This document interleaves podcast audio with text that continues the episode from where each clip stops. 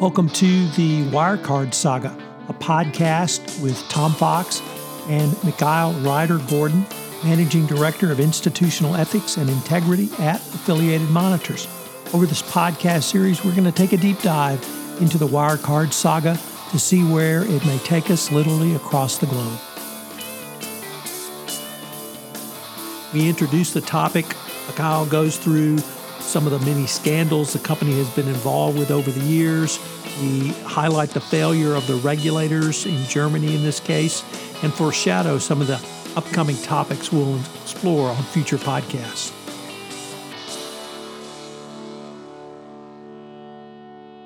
Hello, everyone. This is Tom Fox back for another episode. And today I'm thrilled to have back with me Mikhail Reider-Gordon. And she is the managing director of institutional ethics and integrity at Affiliated Monitors. Mikhail, Tom, first stop. of all.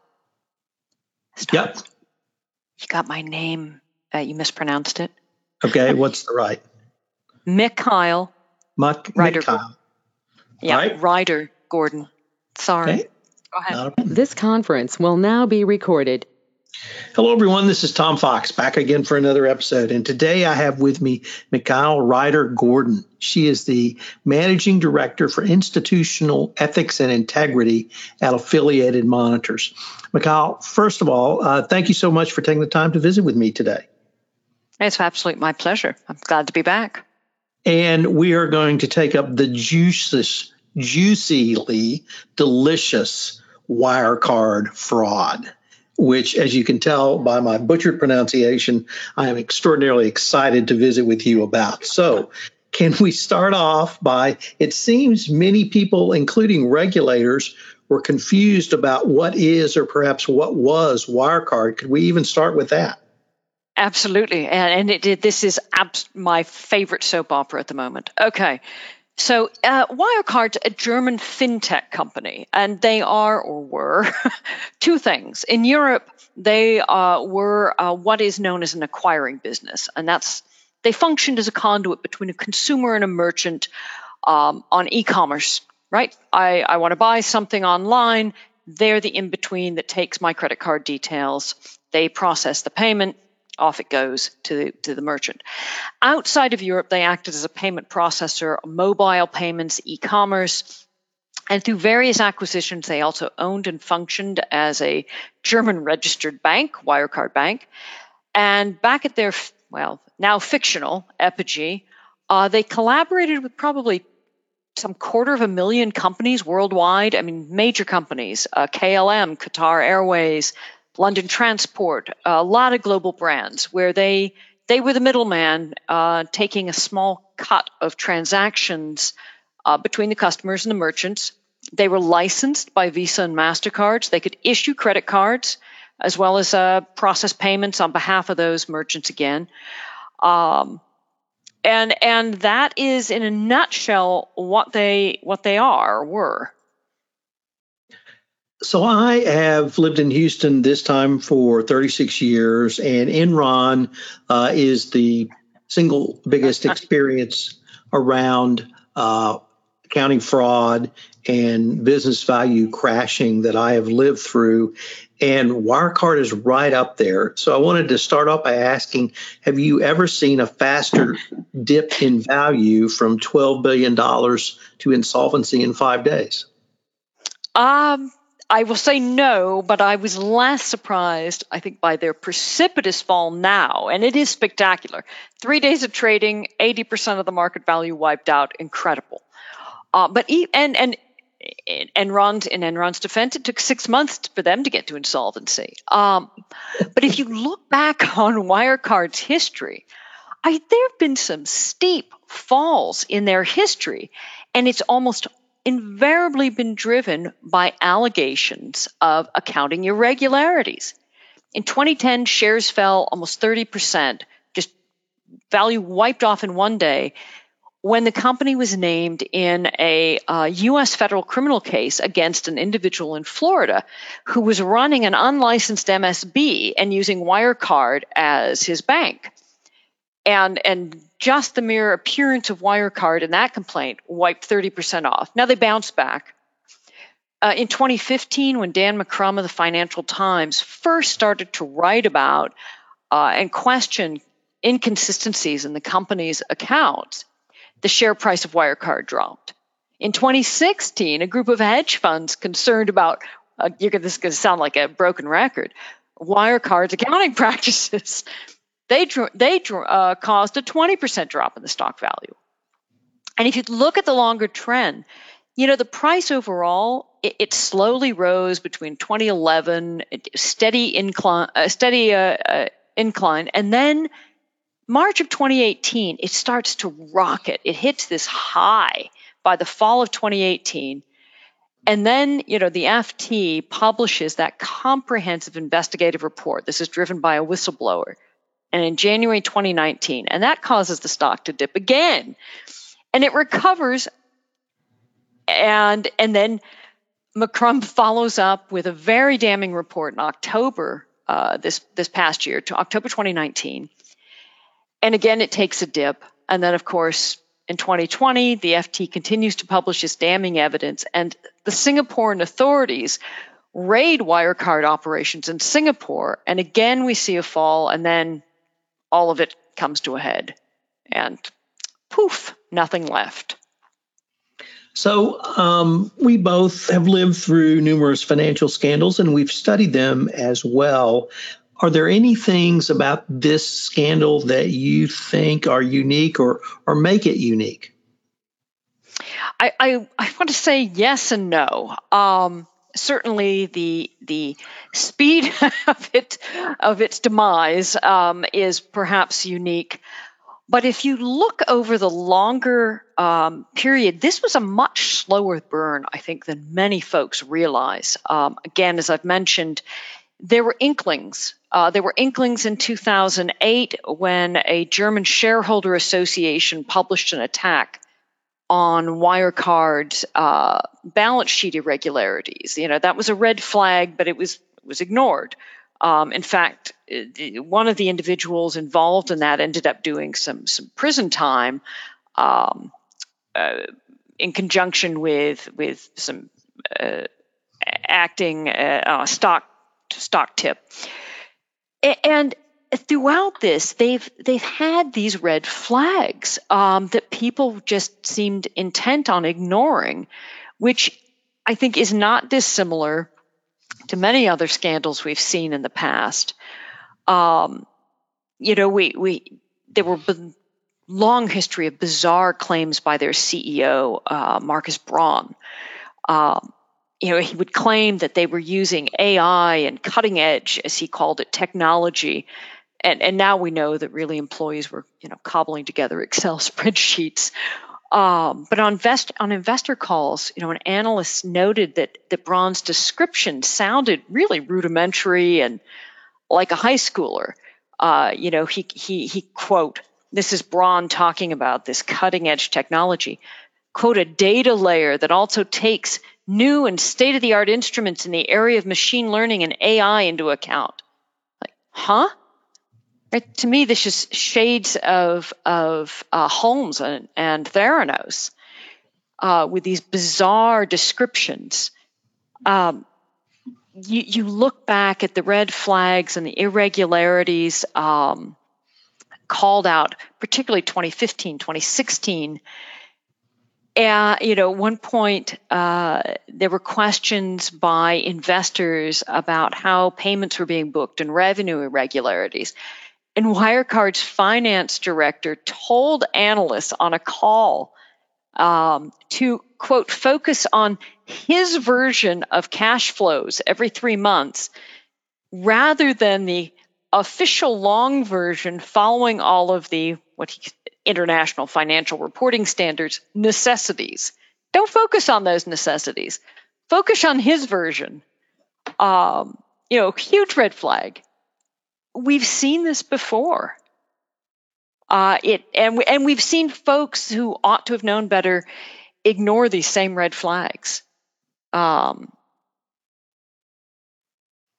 so that uh, took a different direction than uh, my good friend Jeffrey Skilling, who on an analyst call back when he was the CEO or COO of uh, Enron, just told the analysts uh, they didn't understand the financial model. It's because they were too stupid. Um, but the uh, let me pick up on uh, your point on uh, the red flags that were raised and who perhaps should have been looking more closely at those by asking you about the role of EY in this. Um, EY has now said that they had a fraud perpetrated on them. And I guess the question I wanted to start with um, I understand that auditors cannot always uh, uncover fraud, but uh, can a fraud be perpetrated on auditors if they're doing their job properly? Oh, okay. Well, yeah, I'm, I'm going to dis. I'm going to say no. Um, now, I, in in a min, minimal defense of EY is that they they were not forensic uh, accounter accounting auditors on this. But let's go back. Uh, something I think a lot of folks don't know is that back when um, this attack by um, the Shareholder Association in 2008 on Wirecard questioning balance sheet irregularities. It was EY that was brought in as the special auditor. They were actually tasked with being the forensic auditor at that time. Um, and then after that, when they gave them a clean bill of health, EY is brought in to replace what had been a, uh, a local accounting firm out of Munich that was the standard auditor for Wirecard. So, you know, I, I'll say the, the auditors, EY had full access to Wirecard's books and records. The FT, the Financial Times, I keep calling it the FT, the Financial Times did not. And yet the Financial Times managed to pull these accounts apart and figure out hey, these are not adding up. Um, these warrant additional scrutiny. There are a lot of questions here. And, and if you if you follow McCrum's analysis over the you know five year period, just from 2015 to, to early 2020, it's fairly obvious that there is something deeply, deeply wrong. Um, you know, KPMG that that wasn't retained in until 2019 uh, managed to ask all the right questions that E and Y didn't.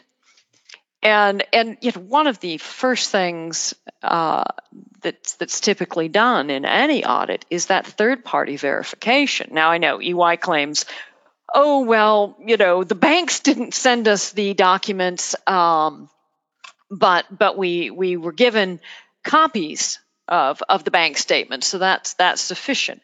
It's like I, I don't know of any any sound audit practice that doesn't go directly to the financial institution and say we need copies of this. You're authorized to collect those. Um, so it is uh, mystifying that that they should have missed this.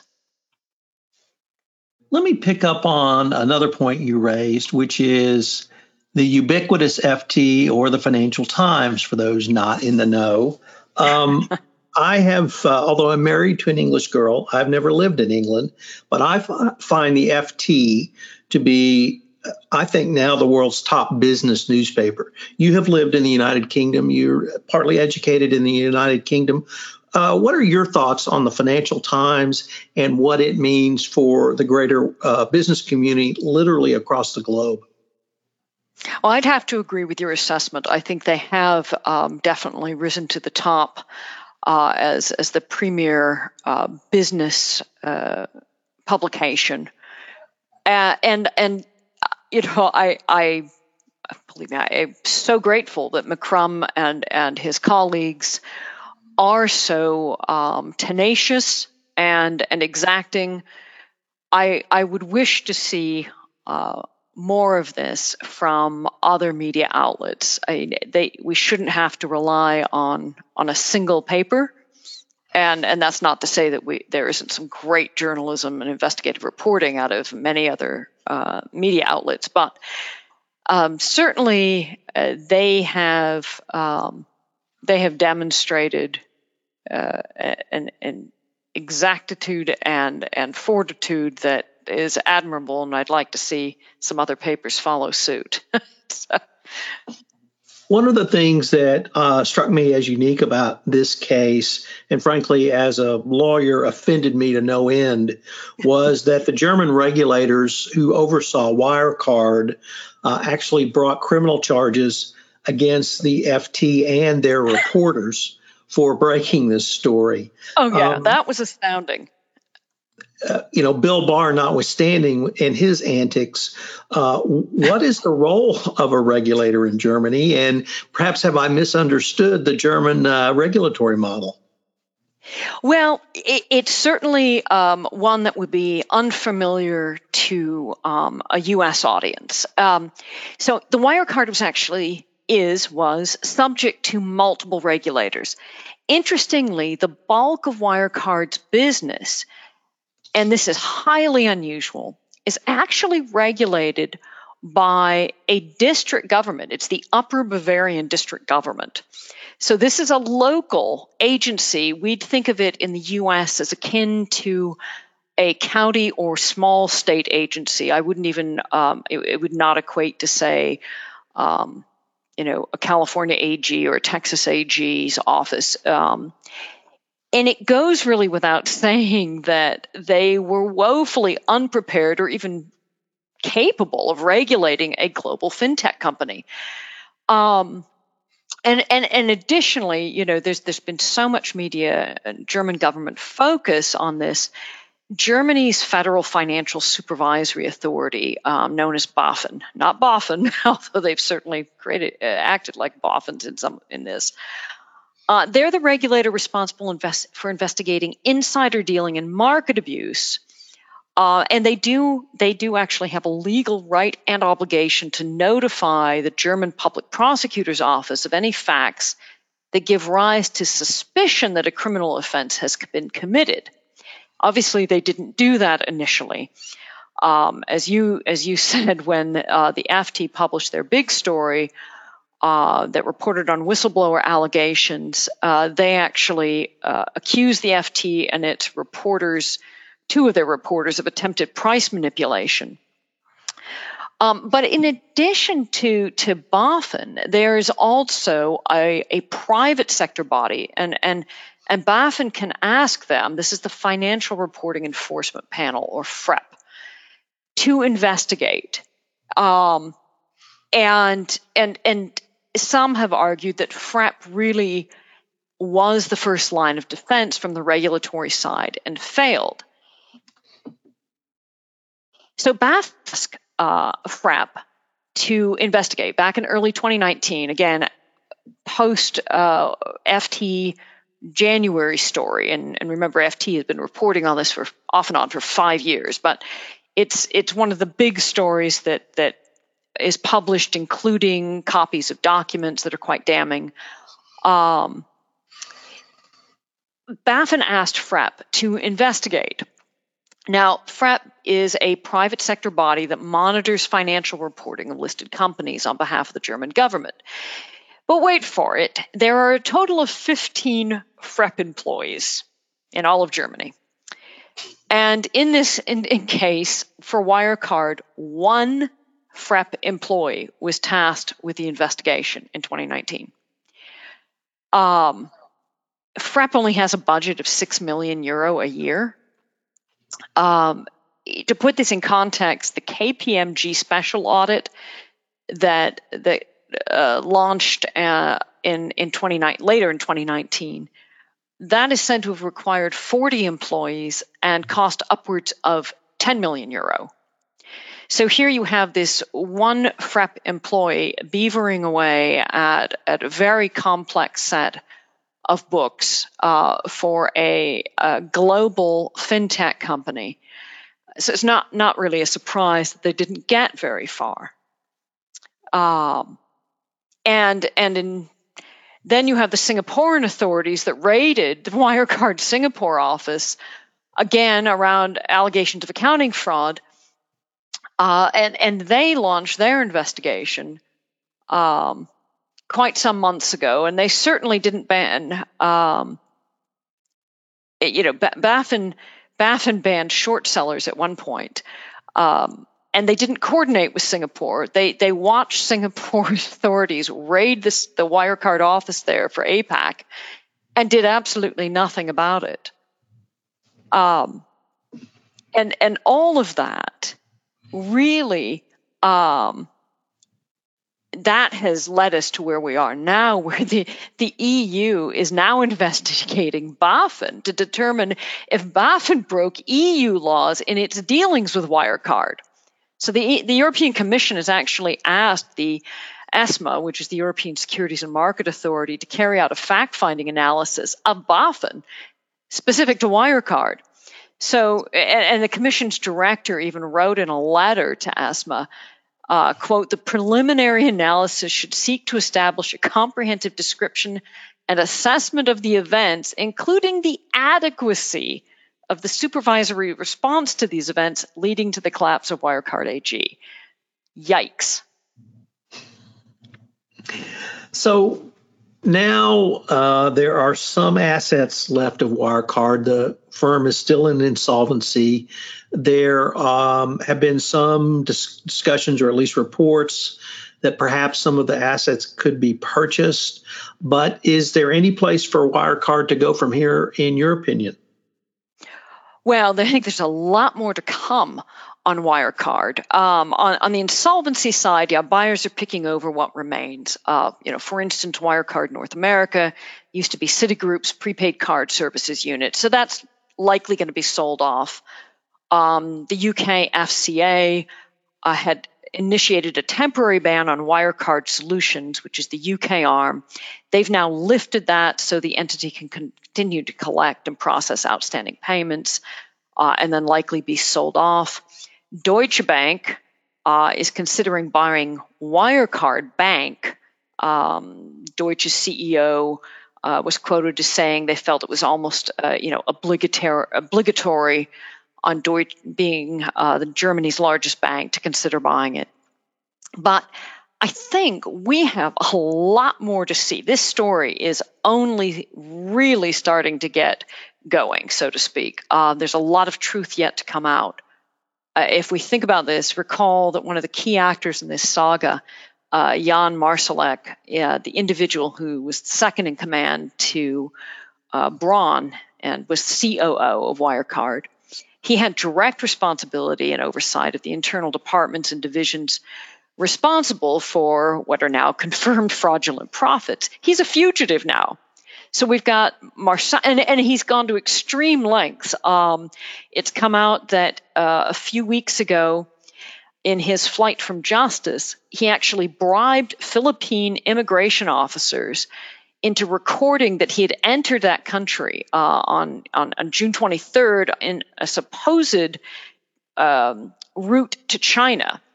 It's now come to light uh, that the immigration officers falsified the records at Marsalek's uh, bidding, and he never actually entered the Philippines. Uh, Braun, Braun's been charged with multiple counts of false accounting and market manipulation, um, but he's still maintaining, maintaining he didn't know anything about it. Uh, there's a third German based Wirecard exec who was arrested and charged, Oliver Bellenhaus.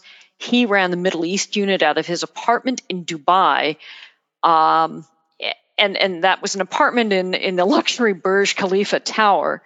Uh, he's been arrested. Christopher Bauer, uh, a German former Wirecard a- APAC exec, and his wife are under investigation by the Philippine National Bureau of Investigation and its Anti Money Laundering Council, AMLEC. AMLEC's also looking into five other Wirecard business partners in the Philippines. There's the Singapore uh, investigation. They've already arrested uh, five, no, eight employees and partners in total, some of, some of whom are being held in detention pending trial.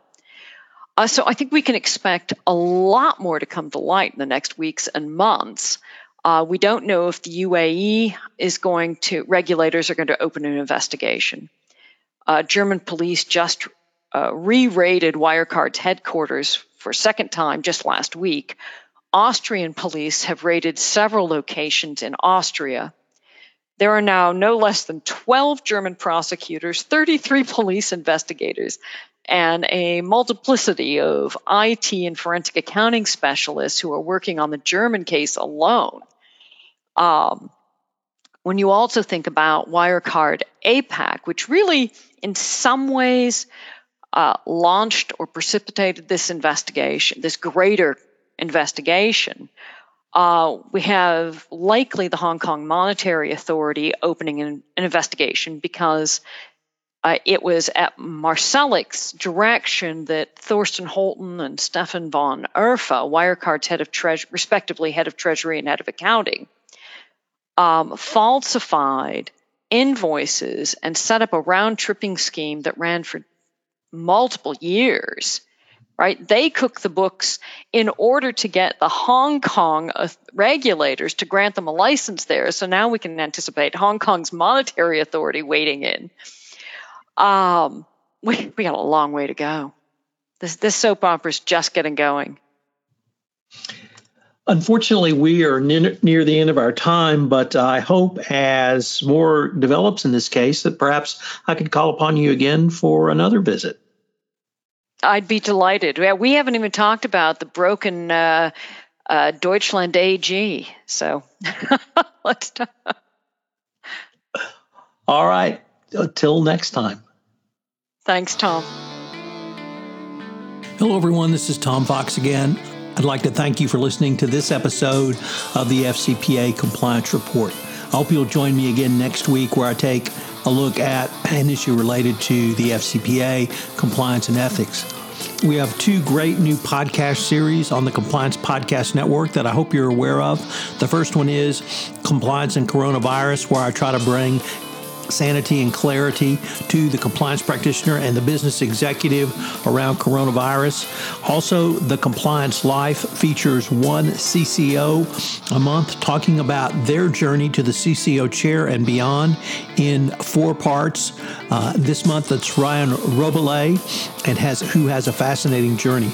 Also, if you're a fan of Teddy Roosevelt, I have a series on 12 o'clock high, a podcast on business leadership hosted by Richard Lummis, where we're looking at Teddy Roosevelt, his life, his presidency, and beyond, and what its messages are for the leaders of today. It's a fascinating series. I know you will enjoy it, and it's particularly important for compliance practitioners to uh, take a look at leadership skills. I hope you'll join me again next week for our next episode of the FCPA Compliance Report. The FCPA Compliance Report is a production of the Compliance Podcast Network and a proud member of C Suite Radio. Thanks again for listening.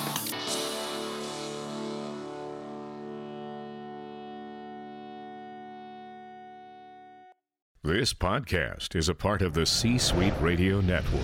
For more top business podcasts, visit c-suiteradio.com.